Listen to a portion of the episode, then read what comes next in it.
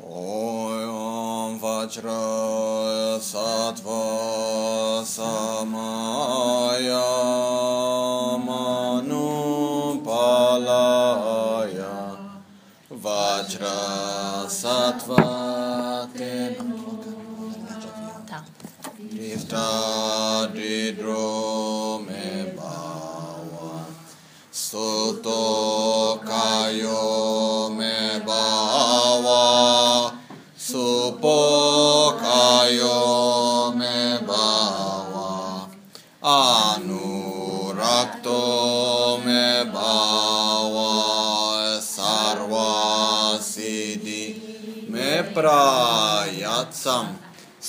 सर्वाकर्मा सुत्सामि चेतां श्रेयां कुरु हा हा हा हा हो भगावां सर्वाततागतं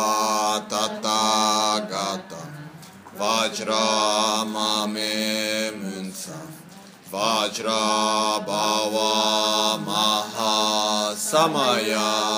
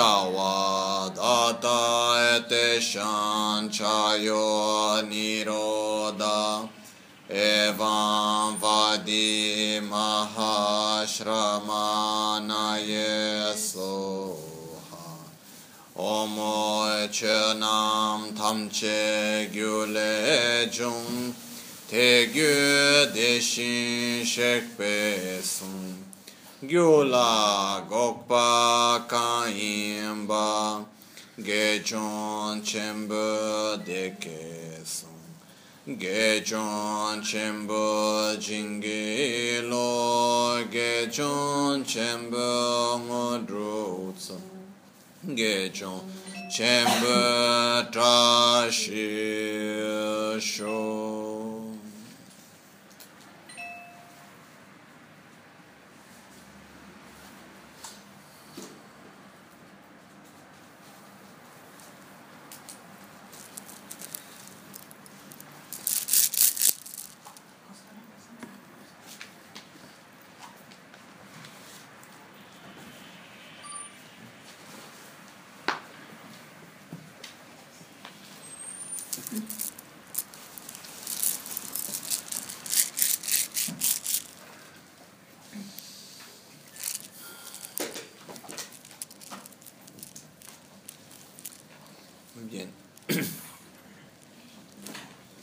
estadios de generación se va a dividir en cuántas partes son. Tenemos.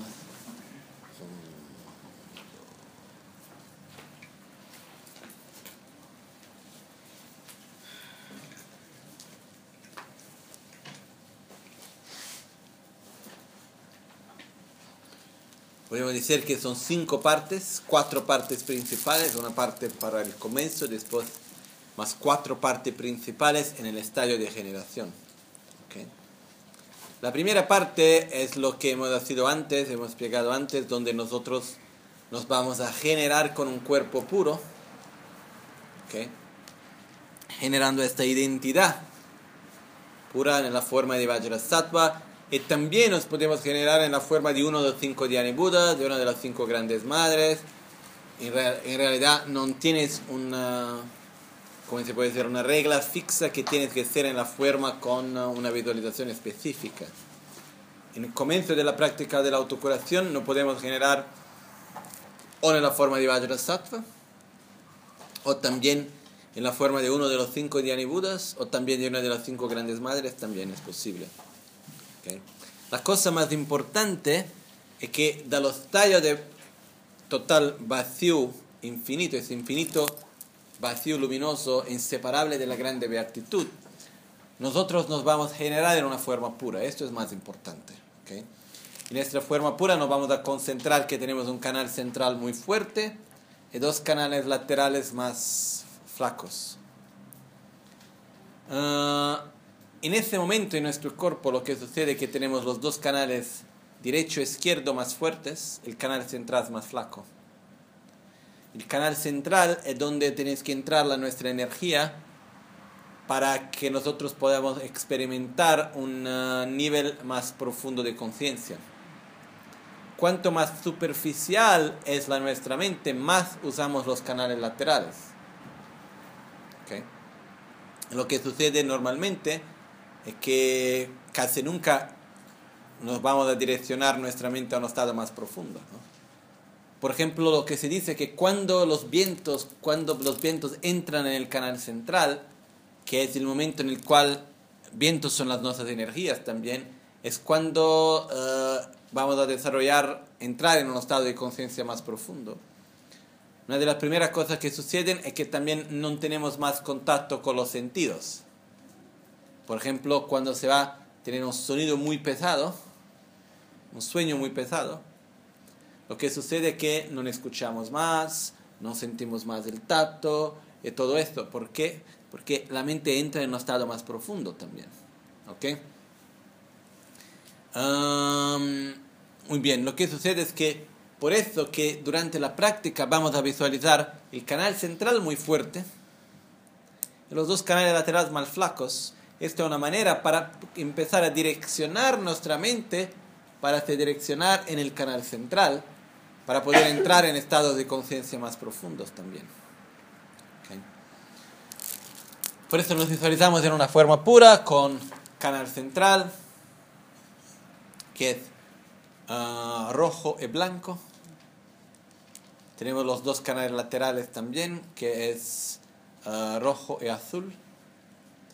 Eh, lo que sucede es que, más importante de todo, imaginar que tenemos esos canales de energía. En ese momento en nuestro cuerpo lo que sucede es que los otros canales, que son por un total de 72.000, que no son tan difíciles de contar. No, verdaderamente, en dos minutos lo puedo explicar.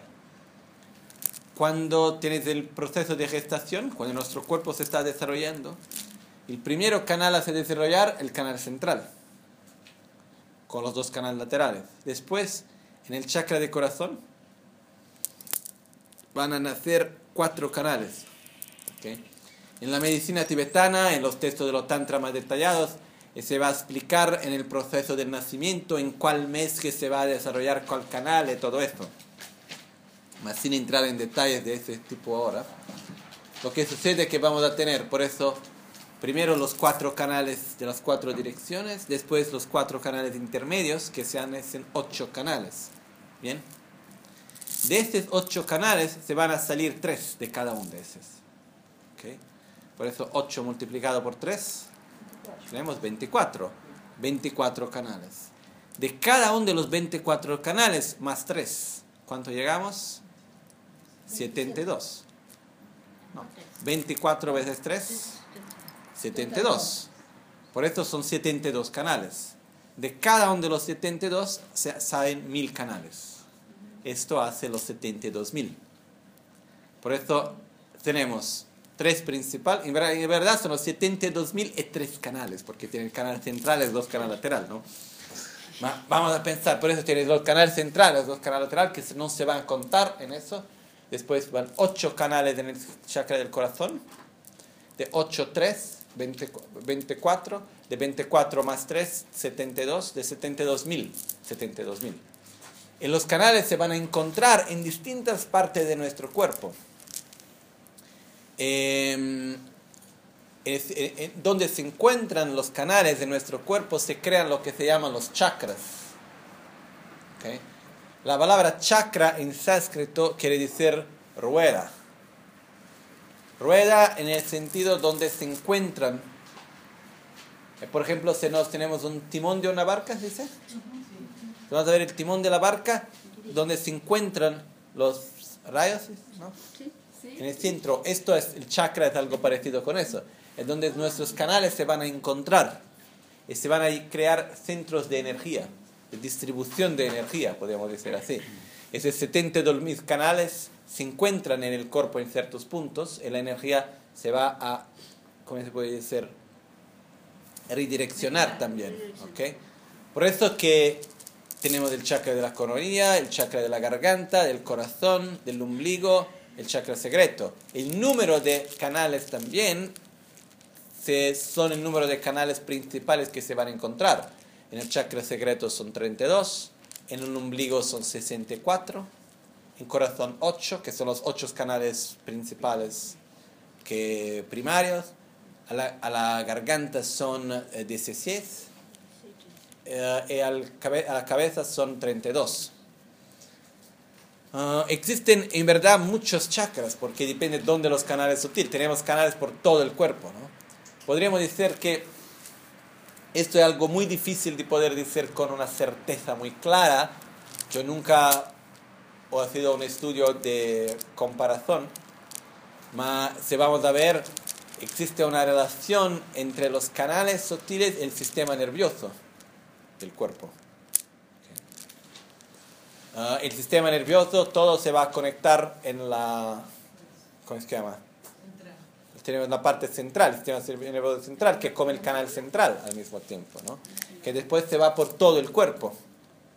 Eh, se dice que todo empieza en el corazón, por eso que cuando nacimos, la energía toda empieza a desarrollar el cuerpo, se empieza a desarrollar del corazón. Y cuando morimos, toda la energía termina en el corazón también. ¿Okay? La última cosa es en el corazón. Es por eso que también cuando alguien muere, eh, se va a ver el calor del cuerpo, la última parte que termina el corazón. La parte que tiene, la última parte que tiene es algún calor. Lo que sucede es que después tenemos dos tipos, los vientos, que son eh, las energías, que es lo que está dentro de los canales. ¿okay? Tenemos los canales que son con el sistema nervioso, y después tenemos la energía que va a correr dentro del sistema nervioso. ¿okay? que son cinco vientos principales que se van, que cada uno de los vientos están directamente conectados también con uh, acciones de nuestro cuerpo. Por ejemplo, caminar, alzarse, sentar, evacuar. Todo lo que el cuerpo hace está directamente conectado con un tipo de viento. Por eso tenemos los cinco vientos principales y los cinco vientos secundarios, que son los vientos de los cinco sentidos el viento de la visión, el viento de la audición, y todo eso, la energía necesaria para hacer todo eso. ¿Okay? Después tenemos muchos, muchos vientos después menores que existen también. Las gochas son como gotas, las gotas son como dos tipos de energías principales, que energía masculina y energía femenina, que es muy difícil poder decir con certeza, hacer una comparación cierta, mas también en las descripciones de las gotas son muy parecidas con los hormonios, con las hormonas que tenemos en nuestro cuerpo. Yo he tenido una experiencia personal, eh, yo vi también con la magancha en algunos años atrás, eh, mi madre psicóloga, ella gusta mucho también hacer, estudiar siempre la parte de la ciencia y todo eso. Y algunos años atrás empezó mucho a estudiar toda la parte del equilibrio químico de nuestro cuerpo, ¿no? y pidió que yo hacía un examen. No tenía ninguna necesidad, pero dice, va bien, vamos a hacer para ver cómo están las cosas.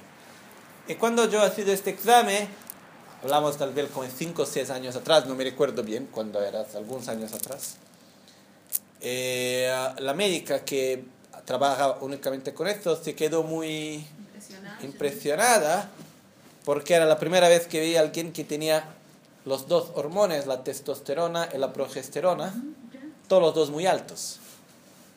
Normalmente tenemos un más alto y el otro más bajo, ¿no? En ese caso tenían todos los dos muy altos. Y después de el año, un año atrás, yo he sido una otra vez, era la misma cosa. Y Rinpoche también, esta vez en Brasil, ha sido los exámenes, y también tenía la misma cosa también. ¿no? Eh, una vez preguntamos a otro este médico, que es un psiquiatra muy bueno, le preguntó, ¿qué quiere decir eso? ¿no? Que la primera médica dice, yo no sé qué es. Nunca vi y no puedo decir qué es. Este último médico también que ve decenas de pacientes al día, también dice, nunca vi antes Tal vez es algo especial de los monjes budistas. Yo no sé qué puede ser.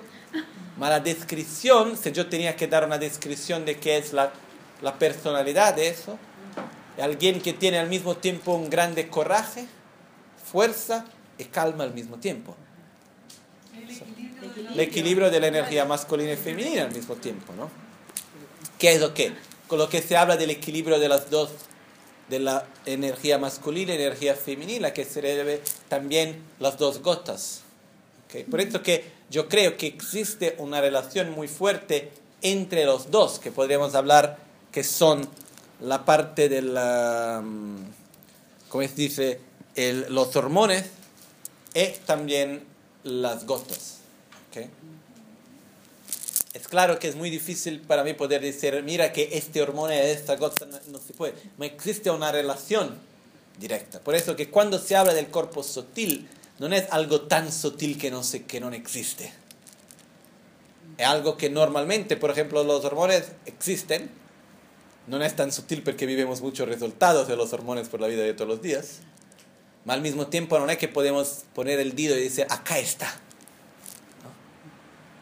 la misma cosa sucede en nuestro cuerpo. Por eso, por ejemplo, se habla que cuando nosotros vamos a dormir, dependiendo del tipo de sueño que vamos a tener, para poder tener muchos sueños durante la noche, la gota tiene que ir a la garganta.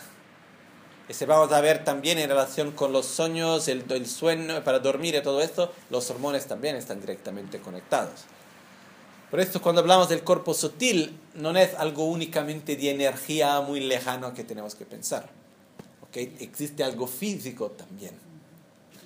Eh, muy bien, lo que sucede es que cuando para entender mejor la práctica de la autocuración, tenemos que entender una relación que existe entre los vientos, que son la energía sutil, los canales en la estrada, ¿ok? Los vientos en la energía, las gotas también. Los vientos se va a definir como el caballo, en la mente como el caballero. ¿Caballero? No, el caballo. El caballo es el, viento. ¿Y quién sale su caballo? ¿Cómo se llama? El jinete. Jinete. Y el jinete. Y el jinete, porque yo no hablo español, invento. En cuanto estoy hablando, estoy inventando las palabras. En verdad no conozco las palabras en español. Por eso algunas palabras no son imposibles inventar. Jinete. Muy bien, lo que sucede es que el viento es el caballo y la mente es el jinete. Más es un caballo que es ciego, que no puede ver, y un jinete que es monco, ¿se dice? Que no, manco, que no puede, cojo, que no puede caminar, que es cojo. ¿Okay? Por eso un necesita del otro. El caballo sin el jinete no sabe dónde ir. El jinete sin el caballo no puede ir a ninguna parte. ¿Qué quiere decir esto? Que la mente sin el cuerpo no puede hacer nada, pero el cuerpo sin la mente no tiene dirección. Por esto el cuerpo y la mente van siempre juntos, en el nivel burdo, sutil y muy sutil. También cuando morimos, tiene el cuerpo, siempre junto con la mente, que es la base de energía. El viento muy sutil que se llama, una energía muy sutil que también va junto con nosotros. Por eso que, por ejemplo, la mente burda depende del cuerpo burdo, que es el, el cerebro, el corazón. Por eso, por ejemplo, me recuerdo de una amiga que tuve un, uh, un, un, infarto, ¿se dice? Una, un infarto. Un infarto, un, no un infarto, ¿cómo se dice? Un AVC, se dice en portugués. Nictus. Infarto. un, Un derrame cerebral. un, un derrame cerebral. Y lo que sucede después de eso es que no consigue más hablar bien, nunca se recuperó verdaderamente. Cuando se la va a encontrar, la mente más sutil, la parte cuando la ve, se ve que es la misma persona, dentro, afuera, en la parte burda, no puede hacer más nada. ¿Por qué? Porque la mente burda depende también del cuerpo burdo para poder funcionar. Por eso, por ejemplo, si queremos tener una mente clara, depende de lo que vamos a comer, va a hacer una influencia también. Si vamos a dormir mucho, si no vamos a dormir y todo esto. Por eso el cuerpo tiene una influencia muy fuerte en la mente, porque es el caballo que tienes que usar. ¿Cómo se llama? El, el jinete. El jinete necesita del caballo. ¿Ok? Ma al mismo tiempo, lo que sucede es que en dar la dirección al caballo es el jinete, que es la nuestra mente. ¿Ok? Por eso, si queremos que la mente va en una cierta dirección, el cuerpo, tenemos que direccionar también la mente, el cuerpo va a seguir junto. Por eso que las visualizaciones funcionan muy bien.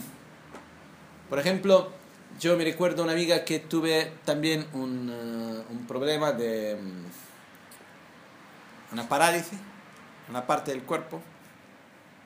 Eh, cuando fui en hospital para hacer la recuperación, eh, los médicos han decidido, mira, tienes que visualizar el movimiento.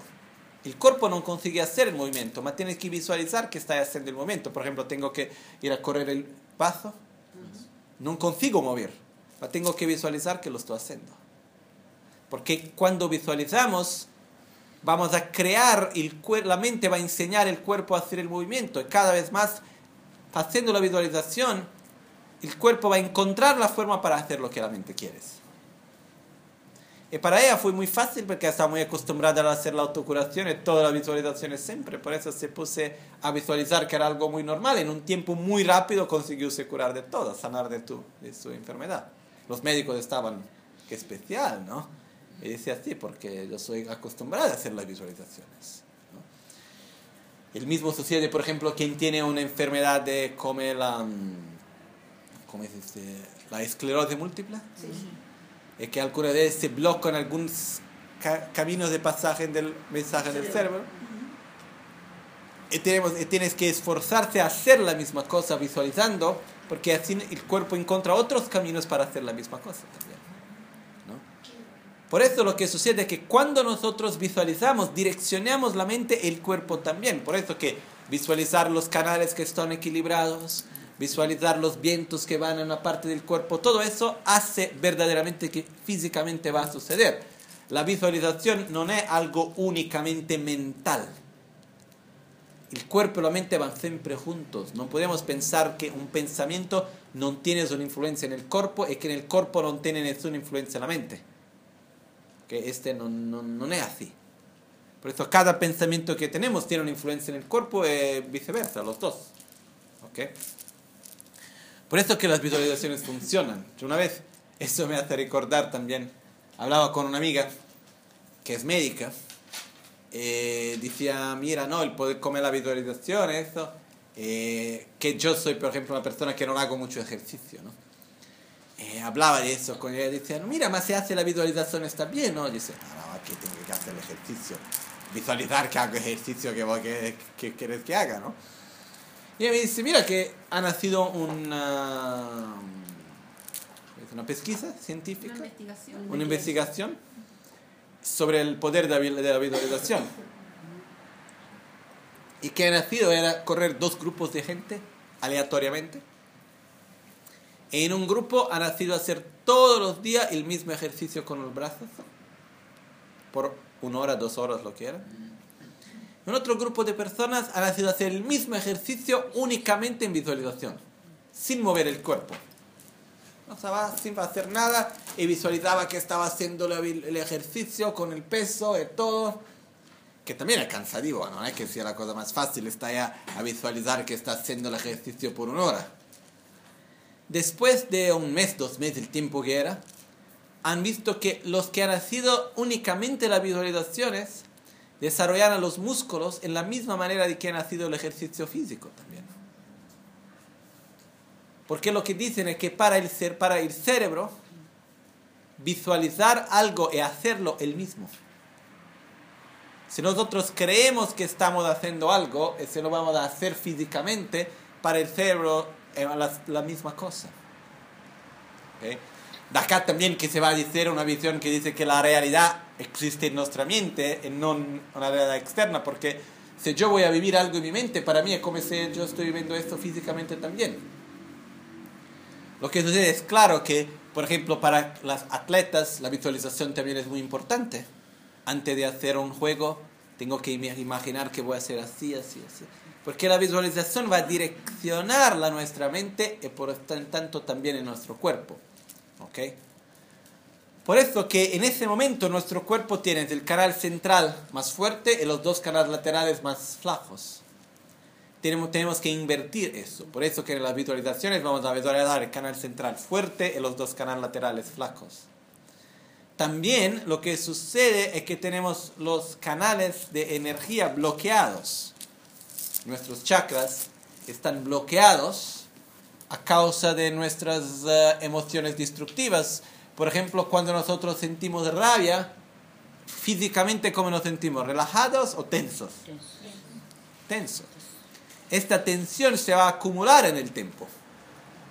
¿Ok? Y se van a crear, crear como dice, son nodos, nudos, que no son exactamente nudos, ma es como este, una cosa hasta así tan tensa que se va a, como se puede ser, ah, tirar y no dejar que lo, la energía pueda fluir bien. Por ejemplo, si yo voy a pegar este mala, ¿no? Y hago así, lo voy a tirar con mucha fuerza, va a estar tenso y la energía no puede pasar, será un tubo. ¿Ok?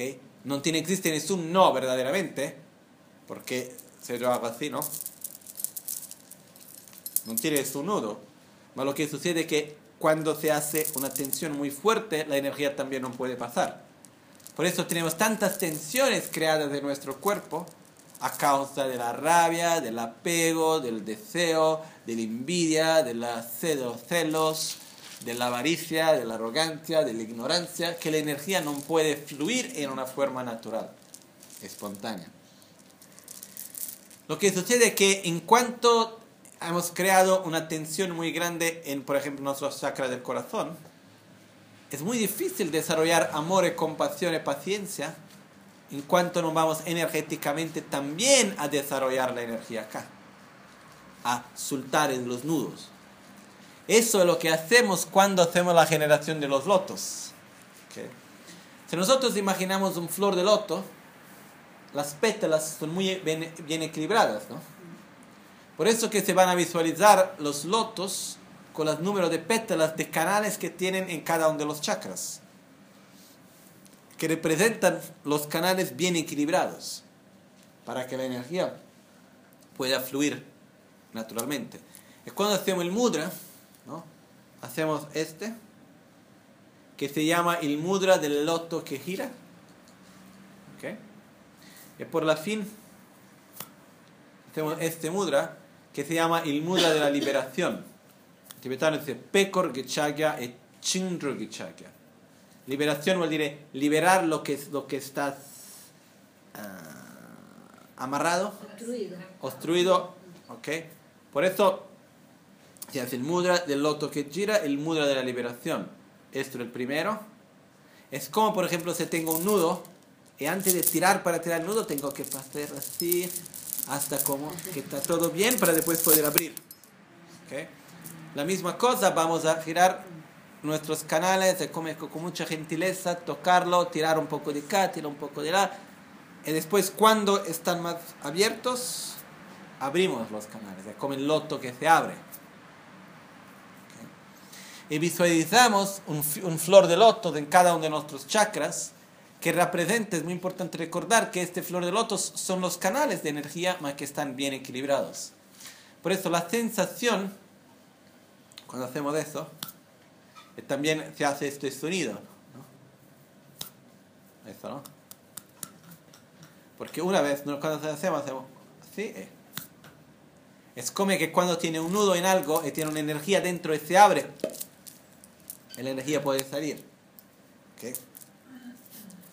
Por eso que El sonido no es que es importante en cuanto mudra que si no hacemos el sonido no está bien o algo así. Es para también recordar. Que cuando hacemos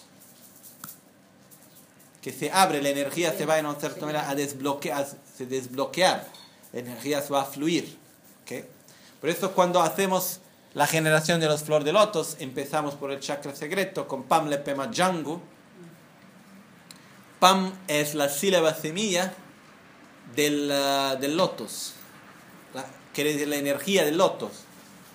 Por eso Pam Le da la sílaba Pam, surge un flor de loto de color verde, Pam Le Pema Jango. Pam Le Pema Serpo, da la sílaba semilla Pam, surge un flor de lotos amarillo. Pam Le Pema Ngompo, un, un flor de lotos azul. Pam Le Pema Marpo, un, un flor de lotos rojo y Pam Lepema, eh, Pam Lepema Carpo, un flor de lotos blanco. ¿Ok? Y hacemos los mudras. Podemos hacer una vez, podemos hacer cinco veces, podemos concentrar por más tiempo también. ¿No? Y hacemos Pam Lepema Django, Pam Lepema Serpo, Pam Lepema Ngompo, Pam Lepema Marpo y Pam Lepema Carpo y visualizamos que dentro de los chakras, los flores de lotos nos encuentran mirando adelante, más así arriba. Porque están dentro el canal central. Y centro del flor de lotos el canal central. ¿Okay? Es como es el canal central. Y acá está el flor de lotos con sus pétalas. La parte central del canal central es la parte central del flor de lotos también. ¿Okay? las pétalas están envueltas, ¿ok? que son los canales que van a salir del, del canal central, ¿ok? que se conectan todos en el canal central. En los chakras, los canales se conectan con lo canal central también siempre. ¿ok? Por eso, en este momento visualizamos sin este flor de lotos que todo equilibrado en cada uno de los chakras. La flor de lotos también quiere decir un recipiente, ¿se dice? Sí, sí. Un recipiente, un contenedor puro que para generar la energía positiva de cada uno de los chakras. Es la misma cosa en el sistema de nuestro mundo, cada vez que algo va a tener que nacer, el nacimiento ocurre, antes necesitamos de un recipiente, después necesitamos de la semilla, es como por ejemplo un nacimiento humano, ¿no? Tenemos el vientre materno, necesitamos también de los esperma que es la semilla del padre, es que juntos con los óvulos van, con un contenedor puro, van a crecer y nacer. ¿Okay? La misma cosa vamos a tener el contenedor puro que el loto, dentro del cual vamos a tener la, la, semilla. La semilla, después de eso, que Om Ahum Tramri, o si no, Om Ahum Soha, se puede hacer con los dos todo, tanto Omahum Tramri cuanto Omahum Soha, todos los dos son válidos. Yo normalmente hago siempre con Omahum Tramri, porque si vamos a hacer con Omahum Soha, después tenemos que también cambiar los mantras que ven después. Porque si yo voy a hacer Omahum Tramri, después tengo para hacer Rile Natso Dorje Jangurri. Si voy a hacer Omahum Soha, tengo que hacer Sole Natso Dorje Janguso. Es que es más difícil tal vez. Por eso es porque existen todos los dos sistemas en el Tantra, con Omahum Soha o Omahum Tramri. Por eso que vamos a usar o uno o el otro, todos los dos son válidos. Lo que sucede son que estas son las sílabas semillas. ¿Qué quiere decir una sílaba semilla? Las sílabas semillas, sílaba es un sonido. ¿Okay? Y cuando vamos a visualizarlas, no es que tenemos que, tenemos que visualizar la escrita tibetana porque en verdad la escrita tibetana es una representación de una escrita sánscrita por su vez, que una representación de un sonido. Por eso la cosa mejor, más fácil para nosotros, es claro, si queremos visualizar la escrita tibetana está muy bien, pero la cosa mejor es visualizar directamente, por ejemplo, tenemos la Om en, la chakra de la conorilia, dentro el lotos blanco, ¿no? Acá está el loto y acá está la sobra, arriba está la OM. La OM es pequeña, es grande como una semilla de mostarda. Mostaza.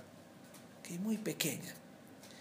Eh, visualizamos esta, este punto de luz blanca con la vibración del sonido OM. ¿No es? En vez de visualizar la sílaba escrita, la escrita nos sirve para nos recordar. Mas en verdad es una energía, es una luz con la vibración del sonido OM, con la vibración del sonido A, con la vibración del sonido HUM, con la vibración del sonido TRAM, con la vibración del sonido RI. ¿Okay? Blanca, roja, azul, amarilla y verde. Por eso esta luz pequeña, este punto de luz muy fuerte, más que tiene esta vibración de los cinco sonidos. Por eso que decimos Om, A, Hum, Tram, Ri. Y visualizamos dentro de cada uno de los flores de lotos esta energía. Porque la, ¿Por qué se llama sílaba semilla? Porque la semilla es algo, algo muy pequeño, más que tiene dentro de sí todo el potencial de algo muy grande, ¿no? Por ejemplo, vamos, existen árboles muy grandes que su semilla muy pequeña, ¿no? Y dentro de la semilla está todo el potencial del árbol, ¿no? Si vamos a pegar cualquier semilla, yo voy a preguntar, ¿en esa semilla está todo el potencial de este árbol o no? Claro. Una semilla de manzana es pequeña, ¿no? Dentro de esta pequeña semilla de manzana, cuando comemos una manzana, que tiene la semilla de la manzana, dentro de esta semilla está el potencial de un árbol muy grande o no?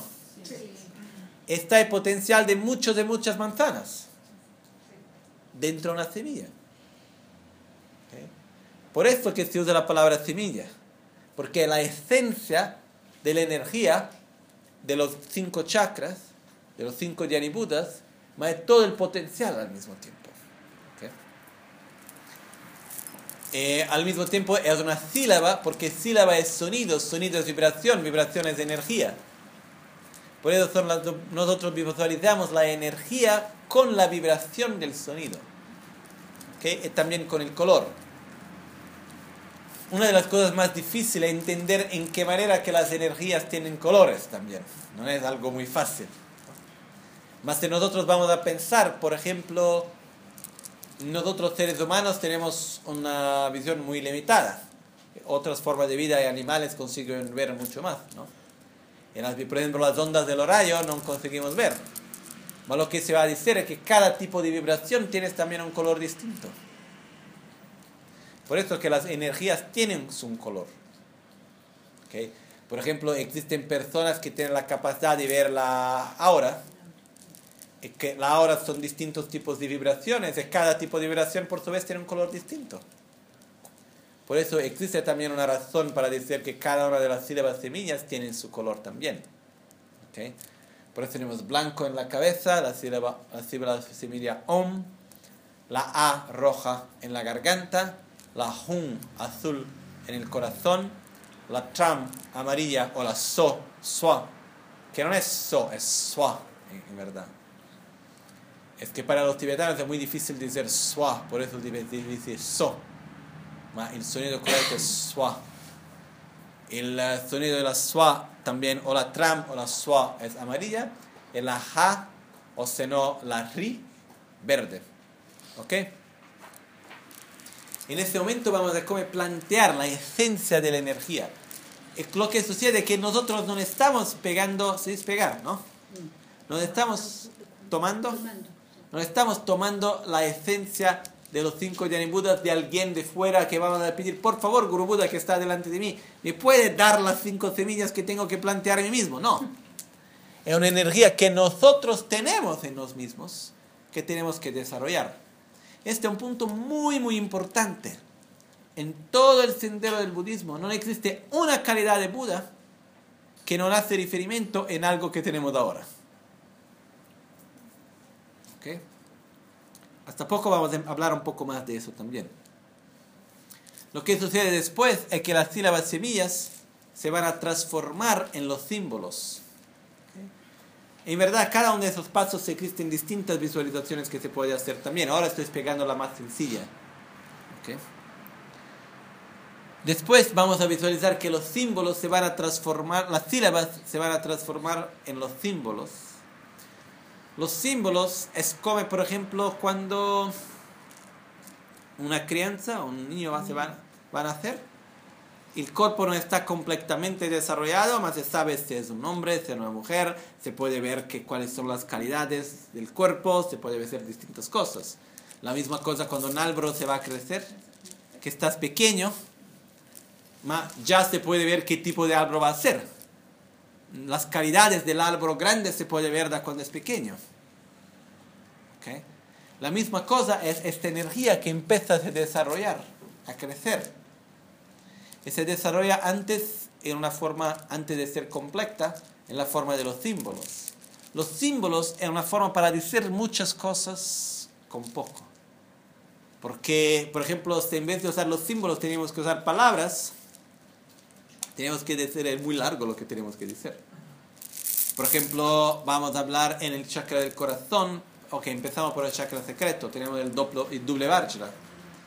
El doble vajra es un símbolo que representa la estabilidad, el coraje, el poder de realización, la estabilidad, interior también, ¿no? Y mucho más. Por eso, en vez de decir las cosas, los símbolos hablan muchísimo. Nos dicen muchas cosas. Por eso, los símbolos representan las calidades que vamos a desarrollar. Tenemos el doble vajra.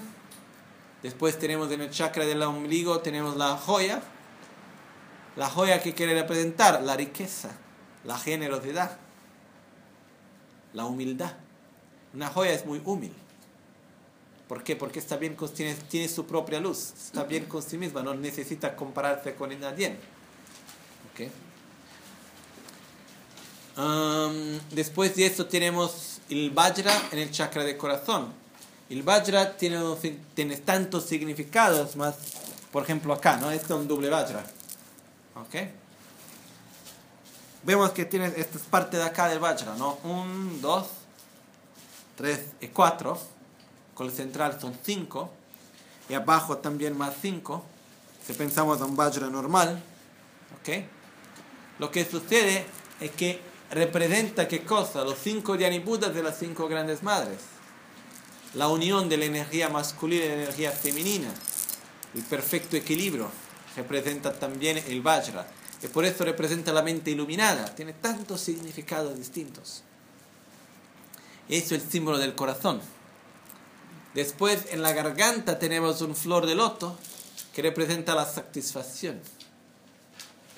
El, eh, el, loto representa la pureza, la satisfacción que independiente de lo que tenemos acerca de nosotros, porque el flor de loto es un flor muy bonito, que nace en un lugar sucio. Es muy limpio el flor, por él nace en un lugar sucio. La misma cosa es la satisfacción que van a hacer donde, en medio del samsara, en medio de este mundo tan loco donde vivimos, donde es posible desarrollar un estado verdaderamente de satisfacción y alegría. Por eso es que también viene representado por el loto. Y después en el chakra de la corolilia tenemos la rueda del Dharma, que la rueda del Dharma representa las enseñanzas, representa la sabiduría, y se hace en tres partes. ¿no? Si vamos a ver la rueda del Dharma, tienes la parte central, el núcleo de la rueda, ¿okay? los rayos, ¿se dice? Sí. Y la parte en torno, el círculo.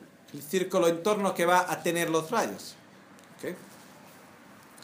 La parte central representa la sabiduría. El núcleo representa la sabiduría. Los rayos representan la concentración que va a direccionar la sabiduría.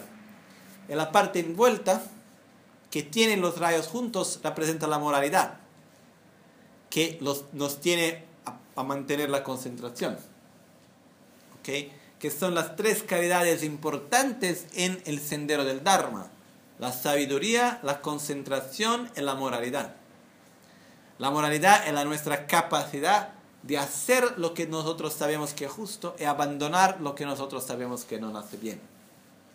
En el centro hay una especie como un yin yang hecho de tres partes. Sí, también existe esta parte que son lo que se llama gakil en tibetano. No es necesario, más son los eh, los ciclos de beatitud. Representa al mismo tiempo los distintos ciclos de interiores de grande beatitud de, de Joya. En la unión de beatitud y vacuidad. Eh, que es la esencia de la sabiduría. ¿Ok?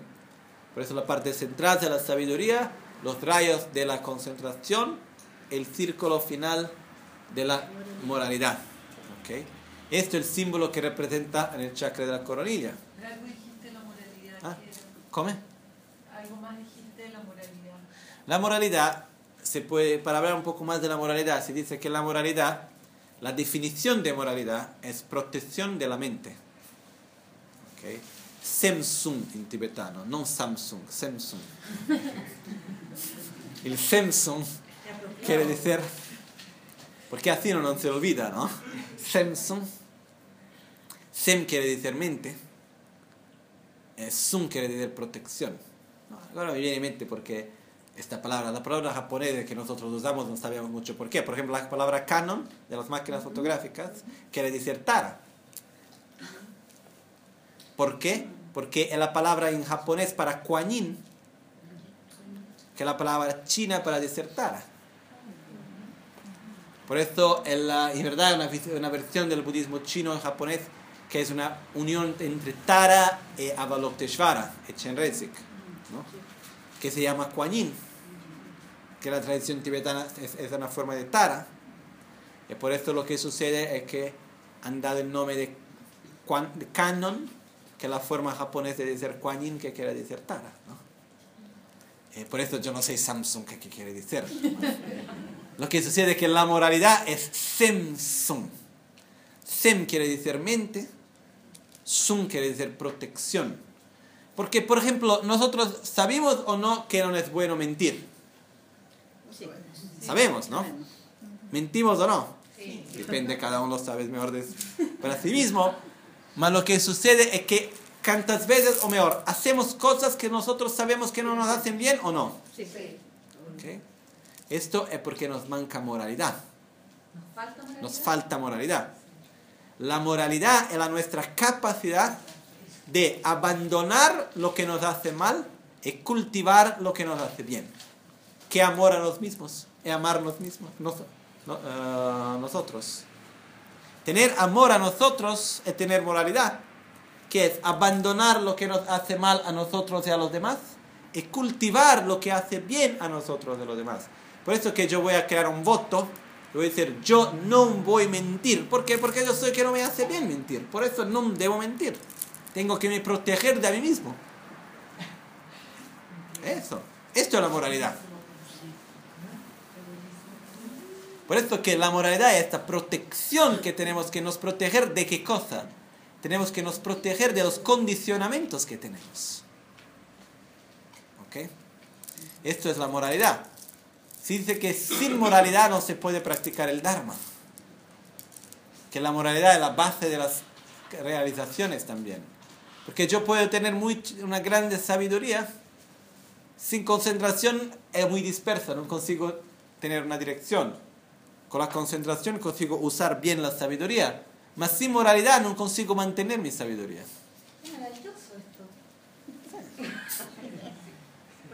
Por eso que estas son las tres bases también de las enseñanzas de Buda. Se dividen todo entre sabiduría, moralidad, concentración y moralidad. Son las tres cosas.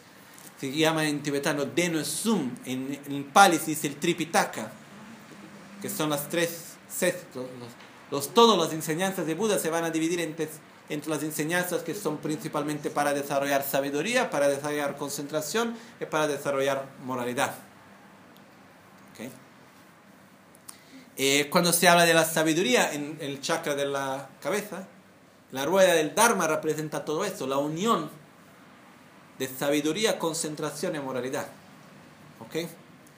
Por esto existen dos tipos de moralidad también, para hablar un poquito más de la moralidad. Existe lo que se llama la moralidad impuesta y la automoralidad. La moralidad impuesta se puede imponer una moralidad con el miedo o con el, ah, ¿cómo se puede decir? Con las leyes. Ah, no, no, ese con el miedo, más principalmente o con el miedo o con un incentivo positivo, Premio. con un premio. Se hace eso, va a ganar esta cosa. O se hace lo otro, te voy a pegar. ¿Ok? Por eso lo que sucede es que funciona así. Es muy fácil, en verdad, impor una moralidad con lo miedo o con los premios. Pero el problema es que en el momento en el cual no tenemos más miedo o no tenemos más premios, no tenemos la moralidad también. ¿Ok? La más importante de las moralidades es la automoralidad, donde nosotros sabemos que algo nos hace mal y que algo nos hace bien, y por eso lo vamos a hacer, por amor a nosotros mismos que el más importante. No es fácil, ¿eh? Porque muchas veces tienen muchas cosas que nosotros sabemos que nos hace bien, pero al mismo tiempo no queremos hacer.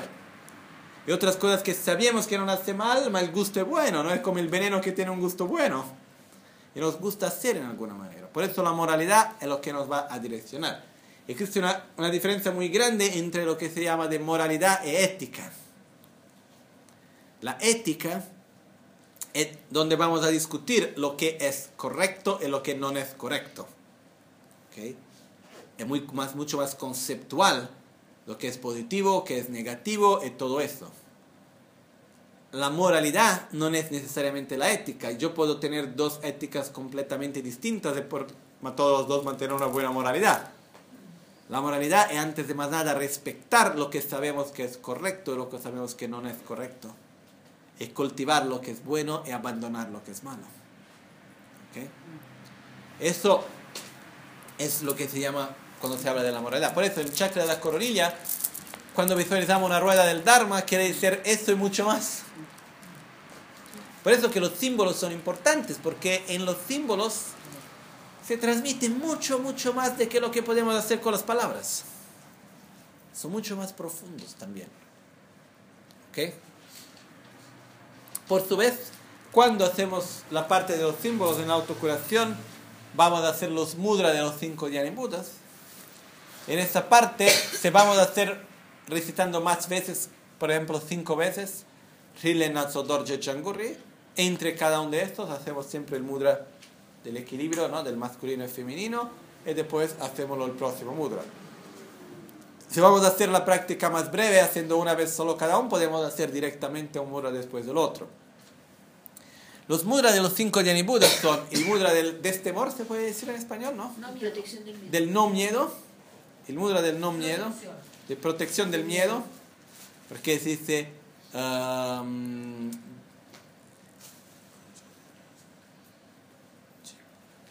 sí, el mudra del no miedo. ¿no? Que es de afastar, de poner La aleja. de alejar el miedo. ¿ok? Que se puede hacer o así un poco más alto o más bajo también. ¿ok? Después tenemos el mudra de la generosidad suprema. De Ratnasambhava, el mudra de Akshobhya de la, de la estabilidad. El mudra de Amitabha de la concentración. El mudra de Vairochana de la sabiduría. Hemos visto que en todos esos mudras la mano izquierda está siempre en el mismo lugar. ¿ok? La mano del lado derecho quiere decir la parte masculina. Lado izquierdo la parte femenina. La parte derecha masculina es la parte del método. La parte izquierda es la parte de la sabiduría. Cuando hacemos los mudras, los mudras no se hace únicamente con la mano derecha y la mano izquierda, visto que no sabemos lo que hacer, lo ponemos allá, no. Hace parte del mudra también. ¿ok? Este mudra que hacemos con la mano izquierda es- se llama Nyamshak Gichagya. Nyamshak quiere decir el estado profundo de concentración meditativa. El mudra de la concentración. Por esto vamos siempre a unir en los mudras la acción ¿ok? que el método junto con la concentración, que es la sabiduría. Por eso representa al mismo tiempo la unión de método y de sabiduría, la mano izquierda y la mano derecha. Por eso nunca debemos olvidar de la unión de beatitud y vacuidad, de la sabiduría, que representa la nuestra mano izquierda en el muro de la concentración. en la mano derecha que hace los mudras que la acción. Esto también representa el estado de Buda. Porque Buda es el estado en el cual es posible unificar la sabiduría y la acción. Nunca se va a destacar de la sabiduría el Buda. ¿Ok? Por eso también que cuando hacemos los mudras tiene siempre los dos juntos. Y los dos tienen su importancia también. ¿Ok? Muy bien.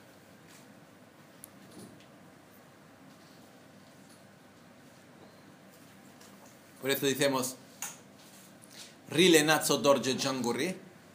Ri, la sílaba semilla Ri. De la Ri surge un doble vajra verde. Marcado. ¿Marcado? Marcado por la sílaba semilla Ri. Tram le norbo serpo tram. De la tram surge una joya amarilla marcada por la sílaba tram. Hun le dorje ngompo hun. De la hun surge un doble un vajra azul marcado por la sílaba semilla hun. Ale pema marpo a. De la a surge un flor de loto eh, rojo marcado por la sílaba semilla a. Om le corlo carpo om. De la om surge una rueda del Dharma blanca marcada por la sílaba om. ¿Ok? Después de esto vamos a desarrollar, dar, dar los, cinco eh, símbolos se van a transformar en los cinco sanadores supremos, los cinco Dhanibudas. Los cinco Dhanibudas que por su vez son la personificación de, la- de nuestras calidades internas al, más, al su máximo potencial. Representan lo que son los arquetipos de nuestras calidades. ¿ok? Por eso tenemos al chakra de la coronilla Buda Vairochana de color blanco con el mudra de la sabiduría. Buda Amitabha de color rojo con el mudra de la concentración a la garganta. Akshobhya de color azul con el mudra de la estabilidad en el corazón. Ratnasambhava de color, color amarillo con el mudra de la generosidad al chakra del ombligo. Y Amoghasiddhi color verde con el mudra del no miedo al chakra secreto. Los cinco Budas nos van a representar las nuestras calidades desarrolladas a su máximo potencial. En ese momento visualizamos eso para después podernos concentrar en cada una de esas calidades. Por eso esta es la última parte del um, estadio de generación, porque hemos generado esta parte de al mismo tiempo de energía. Los estadios de generación también tienen uno de los objetivos en nos ayudar a desarrollar una concentración muy buena. Porque normalmente en la vida de todos los días no estamos acostumbrados a mirar dentro de nosotros mismos, ¿no? Pasamos gran parte del tiempo siempre fuera. Lo que está sucediendo fuera, fuera, fuera, fuera, fuera. Malamente conseguimos sentir nuestro cuerpo. Por eso, lo que sucede es que cuando hacemos la autocuración, da cuando hemos empezado con la, con la respiración y después con los ocho Sampo Pagyo Trashipa, hasta ahora está todo sucediendo dentro de nosotros. Por eso empezamos a crear más familiaridad y también a, de- a desarrollar una concentración mejor. ¿ok? Si alguien tiene mucha dificultad de conseguir visualizar, visualizar no quiere decir que tenemos que ver todo así como tenemos, estamos viendo uno a los otros. Tenemos que imaginar antes de todo. Más por ejemplo, vamos a ver, si yo voy a decir ahora intenten visualizar una pizza, ¿consiguen? Ok, visualizamos la pizza, consigo visualizar el tomate en la pizza, y también la mozzarella. ¿Y consiguen visualizar también el odor de la pizza?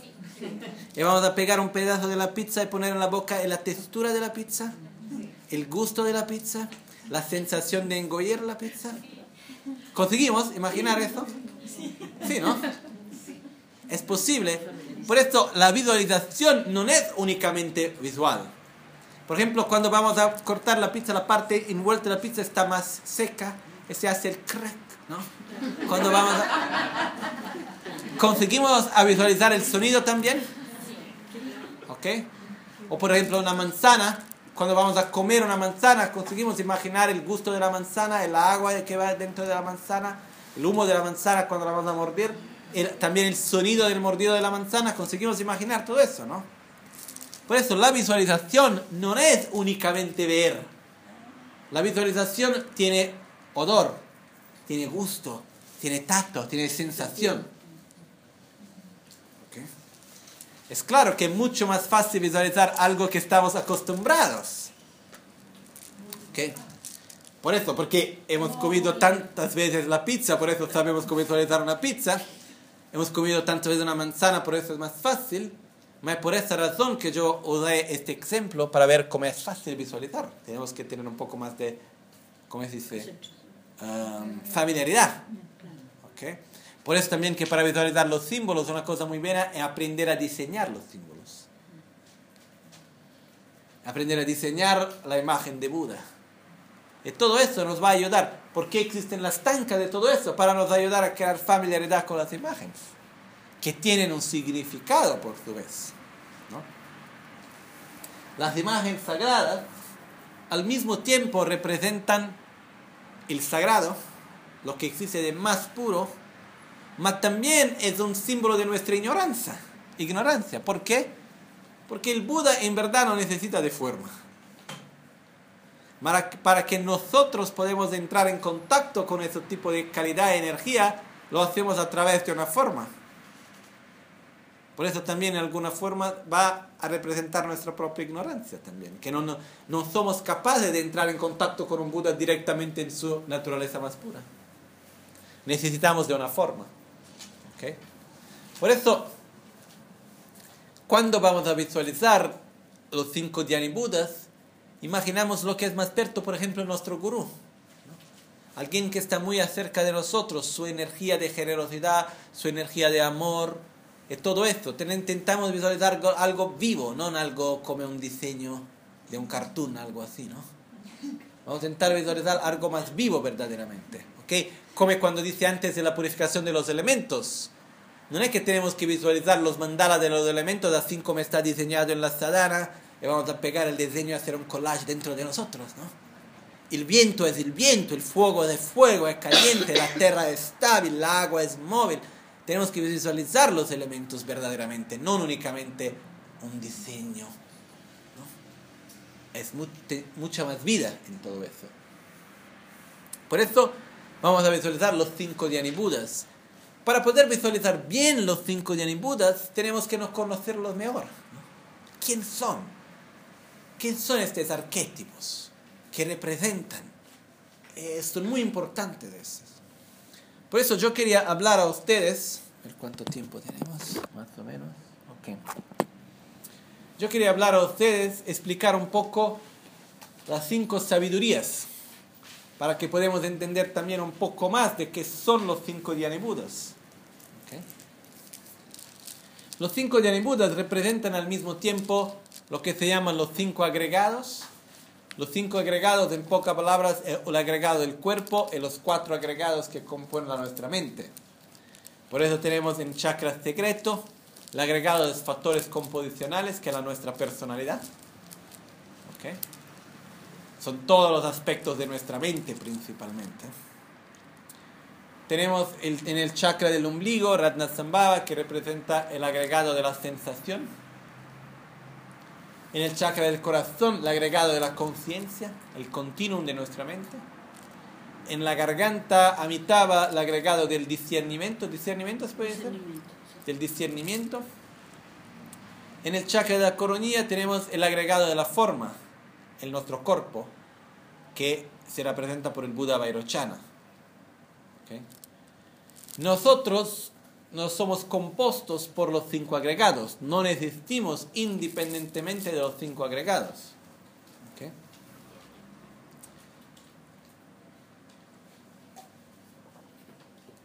El agregado de la forma es el cuerpo burdo, sutil y muy sutil, que es muy importante también.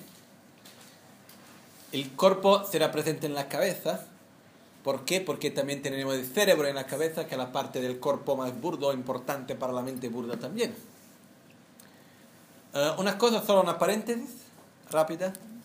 Nosotros tenemos la tendencia en Occidente a pensar siempre que la mente está únicamente conectada con el cerebro. Pero en verdad no es así.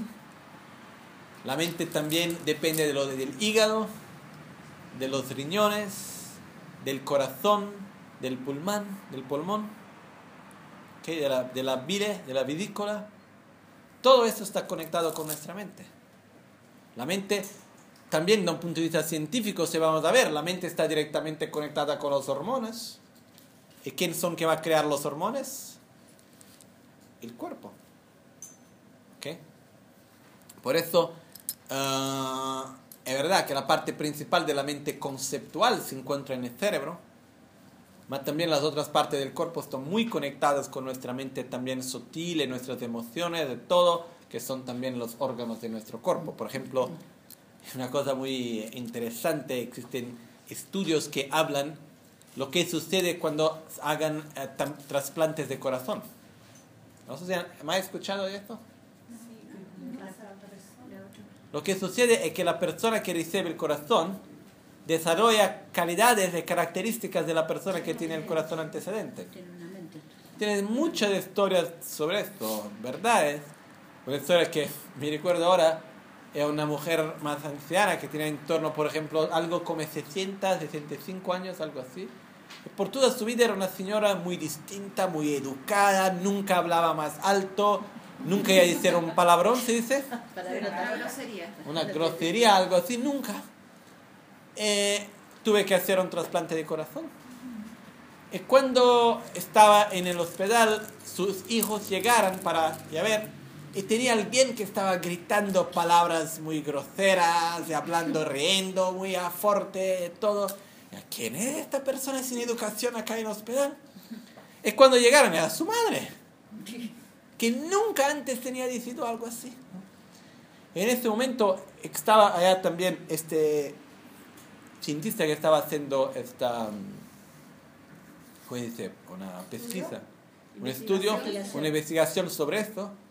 Y fui a ver, porque normalmente quien recibe el corazón no puede saber de quién era. ¿no? Y fui a investigar, era de una prostituta, que era una persona muy alegre. Y lo que sucede es que yo no creo que la mente se pasa a una otra, eso no.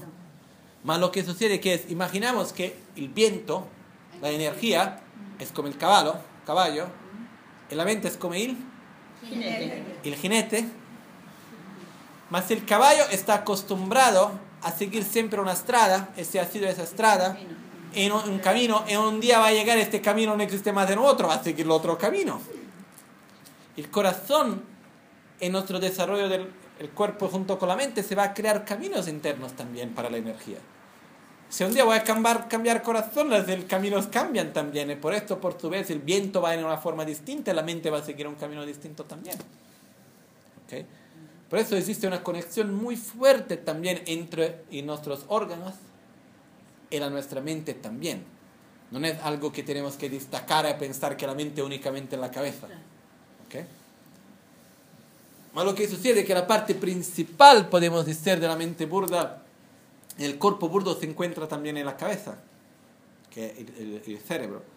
Por eso que también se dice que el cuerpo se encuentra en la cabeza, la palabra en la garganta, muy obvio, y la mente en el corazón. Porque la mente más sutil se encuentra en el corazón. También, desde el punto de científico, la parte de nuestras emociones, de todo eso está conectado directamente al corazón. Por ejemplo, cuando nosotros tenemos que pensar mucho cosas conceptuales, ¿dónde es que ponemos la energía? ¿Dónde es que nos cansa? La cabeza. Cuando tenemos una emoción muy fuerte, buena o mala, ¿dónde es que sentimos esto? En el pecho, en el corazón. ¿Ok? Por eso la mente se encuentra en el corazón. ¿Ok? Ah, muy bien. Por esto tenemos el agregado de la fuer- forma que es Vairochana. El agregado del discernimiento. Eh, en verdad lo que sucede es que tenemos la mente que se compone en lo que se llaman de conciencia, que se encuentra en el corazón, Bodhakshobhya, que es el continuum de nuestra mente. Y tenemos los aspectos de nuestra mente, que se llaman también factores mentales. Lo que sucede es que los factores mentales normalmente son 51. Eh, todos los factores mentales son por su vez lo que se vamos a llamar de um, factores composicionales, que están en el chakra secreto de Amoghasiddhi. La realidad es que en los factores composicionales existe la sensación, el discernimiento también. Por eso, ¿por cuál razón tenemos que separar discernimiento y sensación de los otros? ¿Por qué tenemos conciencia? Cuando vamos a describir la mente, tenemos conciencia. Buda describió diciendo que son cinco los agregados. Cuerpo, forma, sensación, discernimiento, conciencia, sensación, discernimiento y factores composicionales. ¿Por qué esta distinción entre la sensación el discernimiento? ¿Por qué esta importancia?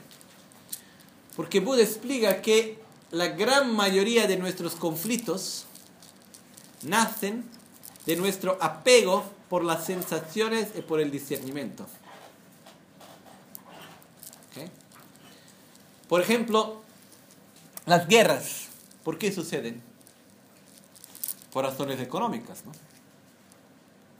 La violencia y todo eso. ¿Por qué? Por la razón económica. Porque queremos tener más comida, porque queremos tener más luz, porque tenemos más placeres del cuerpo. ¿Por qué queremos un placer del cuerpo?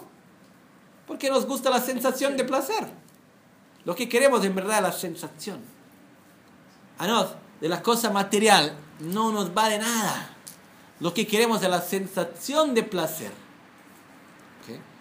Y por la sensación, el hombre puede hacer de todo.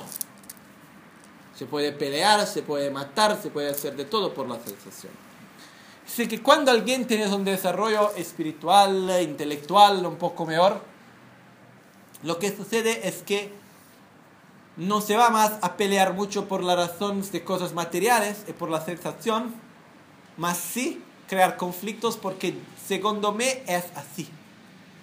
Por la visión, por el apego al discernimiento, idealismos, ideas. Por esto puede suceder que nosotros vamos a pelear al entrar en conflicto, no porque tienen algo en común que yo quiero y también tú quieres material, no porque tenemos dos visiones de mundos distintos. Y cuántas veces que en el mundo no se va a crear conflictos por divisiones de mundos distintas. ¿Ok? Por eso se dice que gran parte de nuestro sufrimiento y de nuestros conflictos van a nacer del apego que nosotros tenemos por las sensaciones y por los discernimiento. Por eso que también Buda puso una importancia, una evidencia especial en estos dos aspectos. ¿Ok? ¿Está claro eso para nosotros? Ok. Discernimento. Hum. Eu não entendi a parte do discernimento. Discernimiento es cuando nosotros vamos a entrar en conflicto porque tenemos ideas distintas. ¿no? Eh, lo que sucede es que o entramos en conflicto normalmente porque queremos la misma cosa, material, para lo placer, o porque tenemos una idea distinta, eh, tú estás equivocado. ¿Por qué? Porque es distinto de mí. Tan simple y así. Yo nunca soy equivocado. Tú tal vez sí, pero yo nunca. Es así que nosotros pensamos. Es de eso que nacen los conflictos de todo lo demás. Muy bien. De nunca, equivocarse. Sí. Esto se llama ignorancia, ¿no? Sí, pero es muy fuerte. Es muy fuerte. Es, eso que va a crear gran parte de nuestro sufrimiento. El apego a no, a no ser nunca equivocado. El apego que nosotros tenemos, que la mía visión es la visión correcta, es lo que nosotros hablamos ayer, que nosotros tenemos una, vivimos en un mundo eh, subjetivo, subjetivo, más nosotros ve- vemos este mundo subjetivo como si fuera objetivo. Y nos apegamos a una realidad objetiva que no existe. ¿Ok? Esta es la nuestra ignorancia. Por eso, para mostrar todo eso, Buda puso también muy énfasis en este agregados también, que son las sensaciones, el discernimiento. ¿Ok? Después tenemos el agregado de la conciencia, que es el continuum de la mente. Y el agregado de los factores composicionales, que son todos los otros 49 factores mentales que la nuestra personalidad. No vamos a entrar ahora a expli- explicar los 49 factores mentales que restantes. Ok, por eso Amoghasiddhi es la personalidad en su forma más pura. Ratnasambhava la sensación, Akshobhya la conciencia, Amitabha el discernimiento, Vairochana el cuerpo. Ok. Por esto los cinco Buddha representan la base de nuestra existencia, de nuestra identidad, al mismo tiempo. Ok. También representan lo que se llaman las cinco sabidurías. Yo pasé mucho tiempo antes de entender las cinco sabidurías. ¿Ok? Yo voy a poner en una forma sencilla. Empezamos por Amoghasiddhi. Amoghasiddhi representa la sabiduría que todo realiza, en su forma más pura. La sabiduría que todo realiza, todos, antes de nada, todos nosotros tenemos las cinco sabidurías. ¿Ok? No existe nadie que no, tenga, que no tenga las cinco sabidurías. Solamente que las nuestras cinco sabidurías no son tan sabias así. ¿Ok? Las cinco, la sabiduría que todo realiza en el momento de la causa, donde nos encontramos nosotros ahora, es la nuestra capacidad de saber lo que queremos. En la mente, el aspecto de nuestra mente que dice, quiero hacer esto, no quiero hacer eso otro. Voy a decir esto, no voy a decir esto otro. En la nuestra mente que en el momento en el cual nosotros por la mañana nos despertamos, tengo que ir en baño, tengo que hacer eso, tengo que hacer lo otro. La mente que nos dice lo que tenemos que hacer es la sabiduría que todo realiza. Y en ese momento no es totalmente desarrollada esta mente, por eso muchas veces no sabemos cuál es la cosa mejor para nosotros y para los otros también. Por eso la sabiduría que todo realiza de Amoghasiddhi es la capacidad de siempre saber lo que es el mejor para nosotros y para los otros. No tener más duda. Por eso que el lado negativo, Amoghasiddhi también representa la duda, el miedo. Para eliminar el miedo tenemos que desarrollar la sabiduría que todo realiza. Cuando nosotros tenemos la seguridad de que tenemos que hacer, siempre. Por eso no tenemos más miedo. Eh, La cosa importante es entender que nosotros tenemos esta capacidad de saber lo que queremos. Tenemos únicamente que desarrollar cada vez más. Esto es la sabiduría que todo realiza. La sabiduría de la ecuanimidad de Buddha Ratna Sambhava. En el momento presente, la sabiduría de la ecuanimidad es la nuestra capacidad de comprender las semejanzas, las semejanzas entre las cosas. Por ejemplo, yo puedo ver todos vosotros, eh, voy a decir, son todos seres humanos. ¿Ok? Todos tienen dos ojos, una boca, una nariz. Puede ser, todos nosotros nos encontramos en, la mismo, en el mismo lugar. Puede encontrar tantas cosas parecidas, tantas semejanzas que tenemos entre nosotros. ¿ok? La capacidad de poner dos cosas en la misma categoría por sus semejanzas es lo que se llama la sabiduría de la ecuanimidad. Una cosa muy importante de entender no es porque dos cosas son iguales en algunos aspectos que son la misma cosa. Por eso la sabiduría de la ecuanimidad no va a ver todos como el mismo. Va a conseguir ver cada uno sin distinción de esto es mejor, esto es peor. Conseguir poner todo en la misma, el mismo nivel. ¿Ok? Es un aspecto de nuestra mente hasta este momento muy importante, ¿no? Imaginamos lo que sucedería si no conseguimos hacer este. Sería muy, muy difícil de hacer cualquier cosa. No conseguiríamos ver, oh, todos dos son seres humanos, todos esos dos son mujeres, esto son dos son casa. No, no, nunca conseguimos poner las cosas juntas. Por eso esto se llama la sabiduría de la ecuanimidad. La sabiduría de la ecuanimidad que representa Buddha Ratnasambhava es la sabiduría de la ecuanimidad en su total desarrollo, que representa la capacidad de ver lo que existe de igual en todo y siempre. Por ejemplo, no crear ninguna distinción entre todos los seres sencientes, porque todos sufren, todos quieren ser feliz y hacen el mejor que pueden para ser feliz. Ah, la ca- capacidad de ver cada fenómeno y ver que todo es igual en cuanto es interdependiente.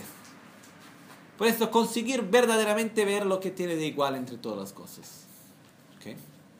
Vamos a saltar por un minuto a Kshobya y vamos a Amitabha. Amitabha es la sabiduría del discernimiento, que en tibetano se dice Sosor Tokpeyeshe, la sabiduría que realiza cada cosa. Sosor vuol dire cada uno. Tokpa vuol dire comprender, entender. Por eso la sabiduría que realiza entiende cada cosa por sí. Por eso se traduce también como discernimiento. En cuanto a la sabiduría de la ecuanimidad, en nuestra capacidad de ver lo que tiene de igual entre las cosas. La sabiduría del discernimiento es la capacidad de ver las diferencias que existen entre cada una de las cosas. Por ejemplo, yo puedo ver y decir, todos estos son mis hijos, y yo voy a tratar igual en cuanto hijos, más este tiene esta característica, este otro tiene esta otra característica, estos son distintos. ¿Ok?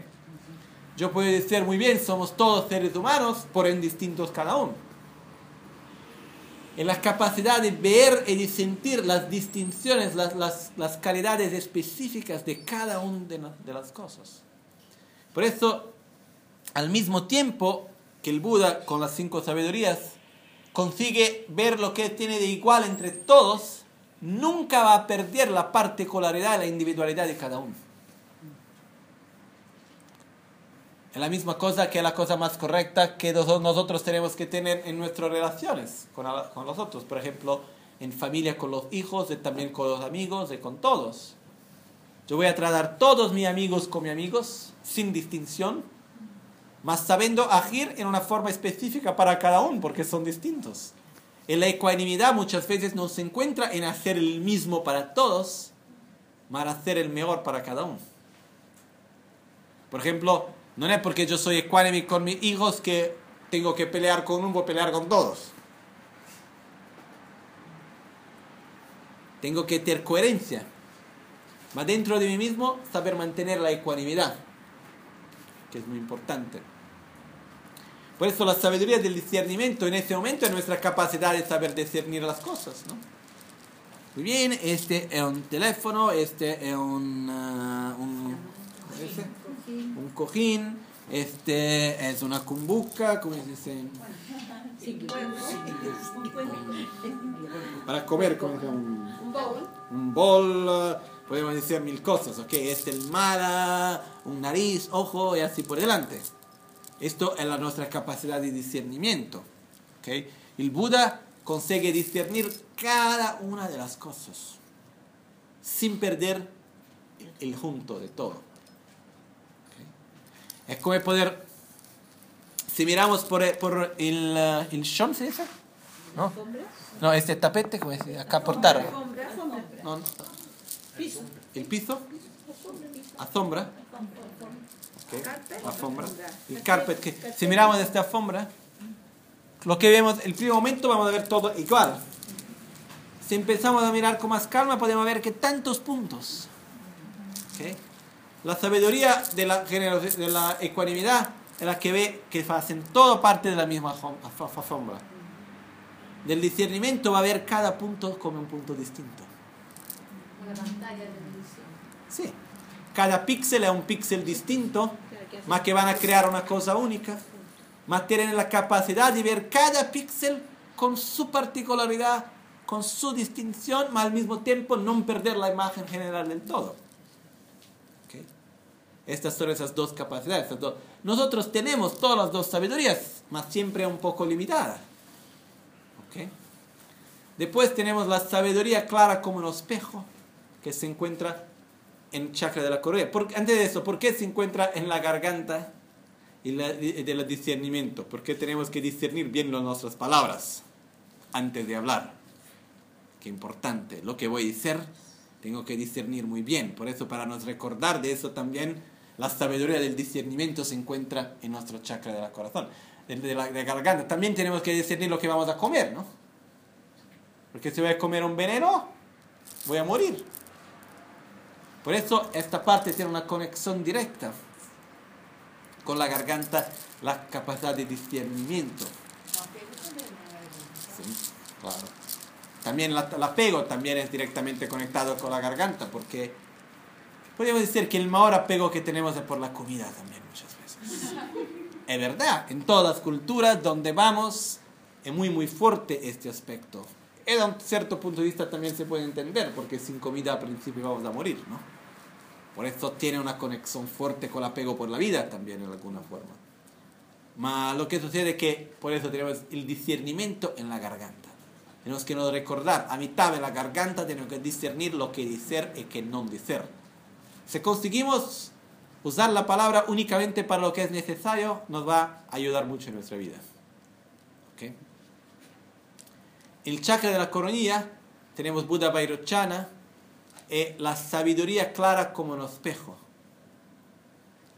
La sabiduría clara como un espejo, ah, por ejemplo, si vamos a ver un espejo, ¿no? Lo que sucede es que si yo voy a poner un espejo, puede reflex- reflectir, Reflejar. reflectar muchas cosas al mismo tiempo, ¿no? Si voy a poner acá delante un espejo, va a reflectar todos vosotros al mismo tiempo.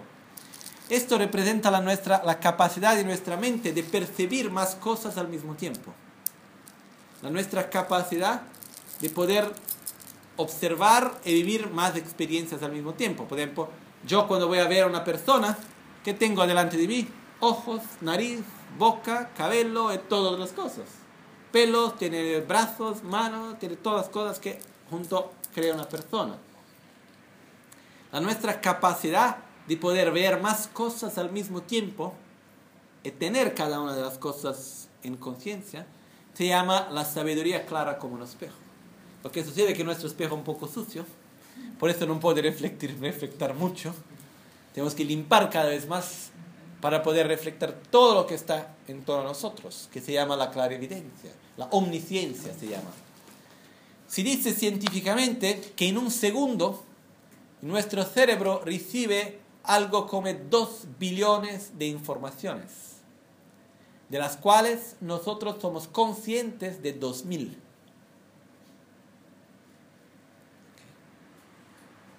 Las informaciones que, to- que nuestro cuerpo continúa a enviar para nosotros. Imaginemos un ordenador que recibe informaciones todo minuto y consigue procesar únicamente una parte de eso. Nosotros, por ejemplo, si nosotros ahora en este momento nos fermamos y vamos a observar el peso de nuestro cuerpo por la tierra, conseguimos sentir nuestro peso, conseguimos sentir, ¿no?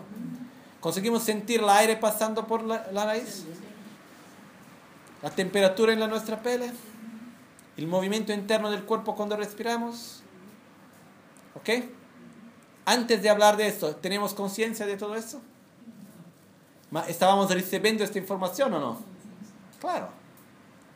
Por esto, lo que sucede es que de las informaciones que nosotros recibimos en todo momento, no solo de nosotros, sino de todo lo que sucede en torno, en vuelta de nosotros también, somos conscientes de una parte muy, muy, muy, muy, muy pequeña.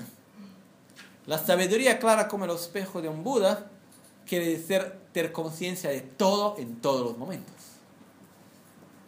Que le quería decir que eso ya lo descubrieron los científicos, le, le pusieron en el cerebro a una persona unos, unos diodos, unas cosas, y puede analizar en un aeropuerto eh, si quieren buscar una maleta o una cosa, y el mismo computador identifica lo que la persona sin darse cuenta ve y, en- y lo encuadra a través de millones de imágenes y eh, descubrieron eh, cómo conectarse con ese lado del cerebro que está inconsciente en la persona y así lo pueden ocupar las personas que vigilan millones de pantallas, les ponen eso y pueden identificar millones de cosas en la computadora misma y encuadra todo lo que tienen que identificar.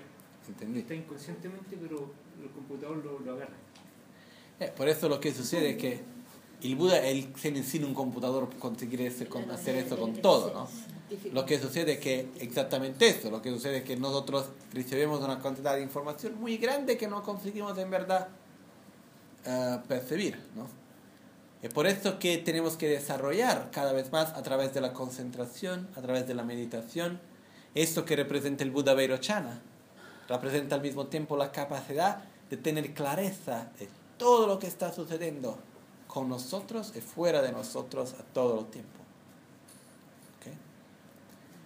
Akshobhya es la sabiduría del Dharmadhatu. Dharmadhatu, Dharma quiere decir fenómeno, Dhatu quiere decir espacio absoluto, espacio, una forma más profunda de espacio. Por eso, eh, Dharmadhatu no es una calidad de nuestra mente, ma es la mente en su naturaleza. ¿Ok?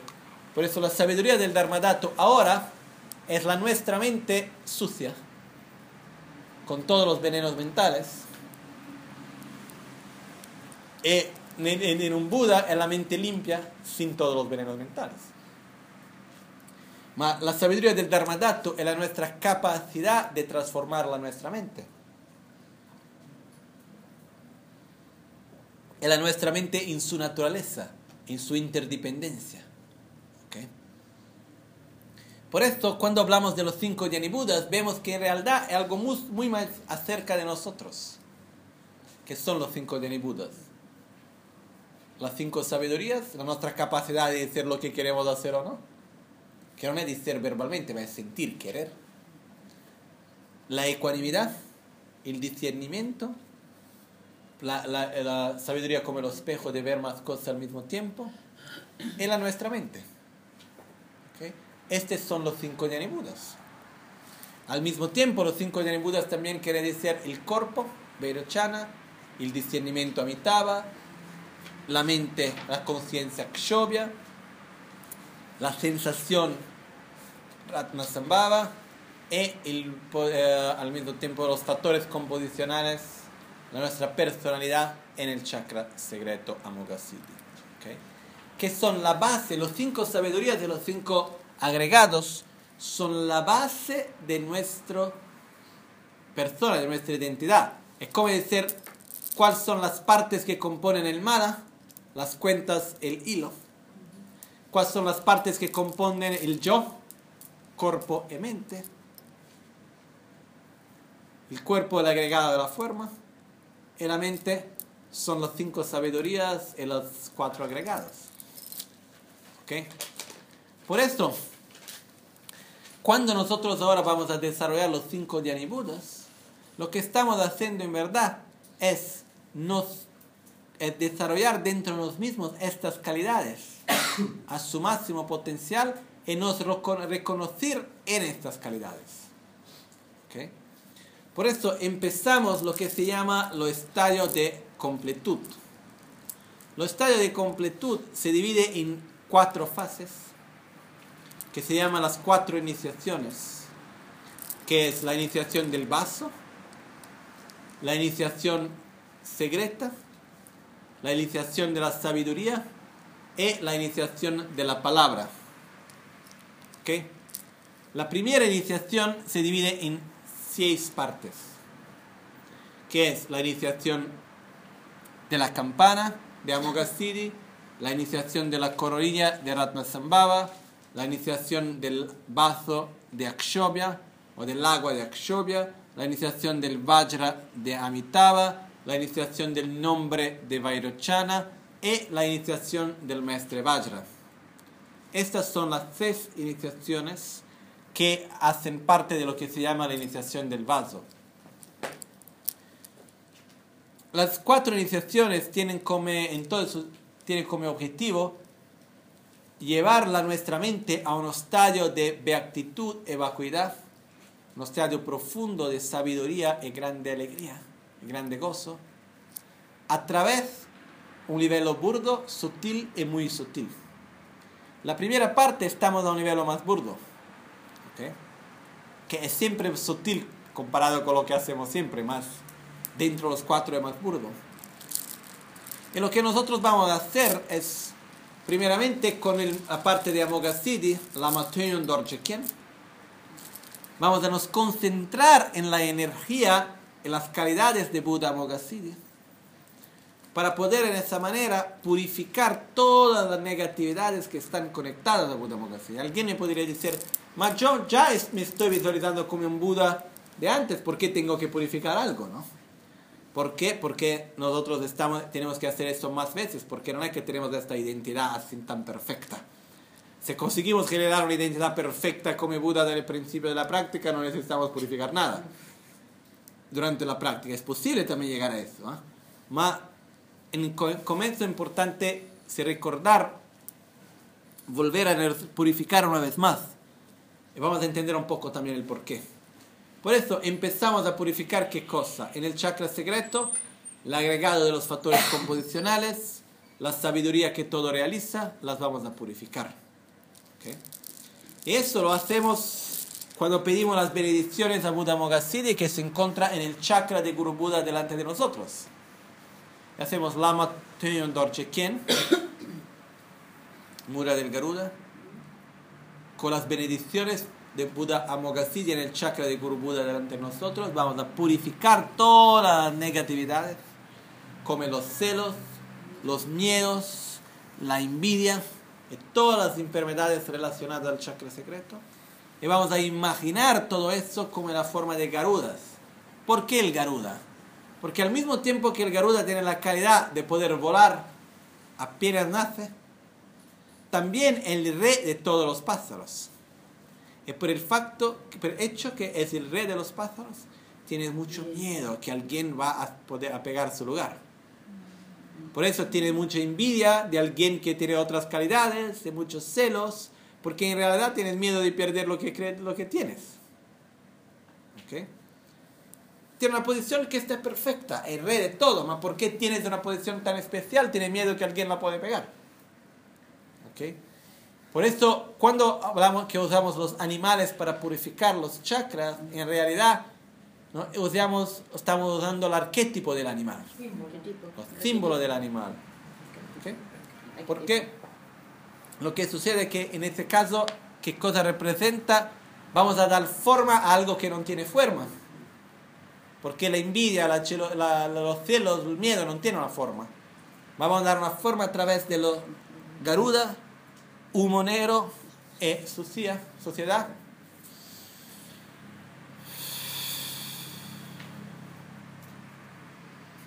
Que se disuelve en el espacio. Algunas veces alguien me preguntó, ma non puede ir terminar la persona que está acerca de mí. No, este problema no existe. Por eso, después vamos a recibir todas las bendiciones. Imaginamos rayos de luz, néctar, emanaciones de Buda Mogassidi que vienen delante de nosotros del chakra secreto e entra por nuestra chakra de la cabeza se absorbe nuestro chakra secreto en Buda Mogassidi que se encuentra allá. recibimos y vamos a vi- a revitalizar nuestras calidades relacionadas al chakra secreto. Por esto, ¿qué son? Vamos a desarrollar el poder que todo realiza, la sabiduría que todo realiza, el puro, el agregado de los factores composicionales, que es una personalidad equilibrada y correcta. Vamos a dar- dar el coraje, ¿no? que en realidad es la misma cosa, no tener más dubio, en la sabiduría que todo realiza, el coraje no es la misma cosa. ¿ok? es también el regoji- el regocijo, ¿ok? que es una calidad muy importante. ¿ok? Muy bien.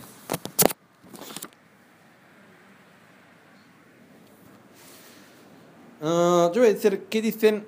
¿Quieren continuar? ¿Quieren hacer una pausa de 10 minutos? Vamos a hacer una pausa de 10 minutos porque después tienen más cosas, si no, nunca llegamos a un punto donde podemos parar un poco.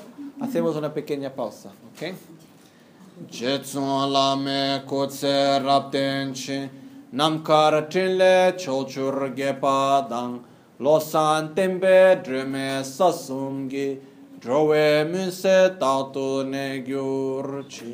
Nimo dele tsendele nime kuyan delekshi ninsen taktu delekpe kuncho sumgi jingi kuncho sumgi ngodrup sol kuncho sumgi tashi. Muy bien, volvemos en 10, 15 minutos. ¿ok?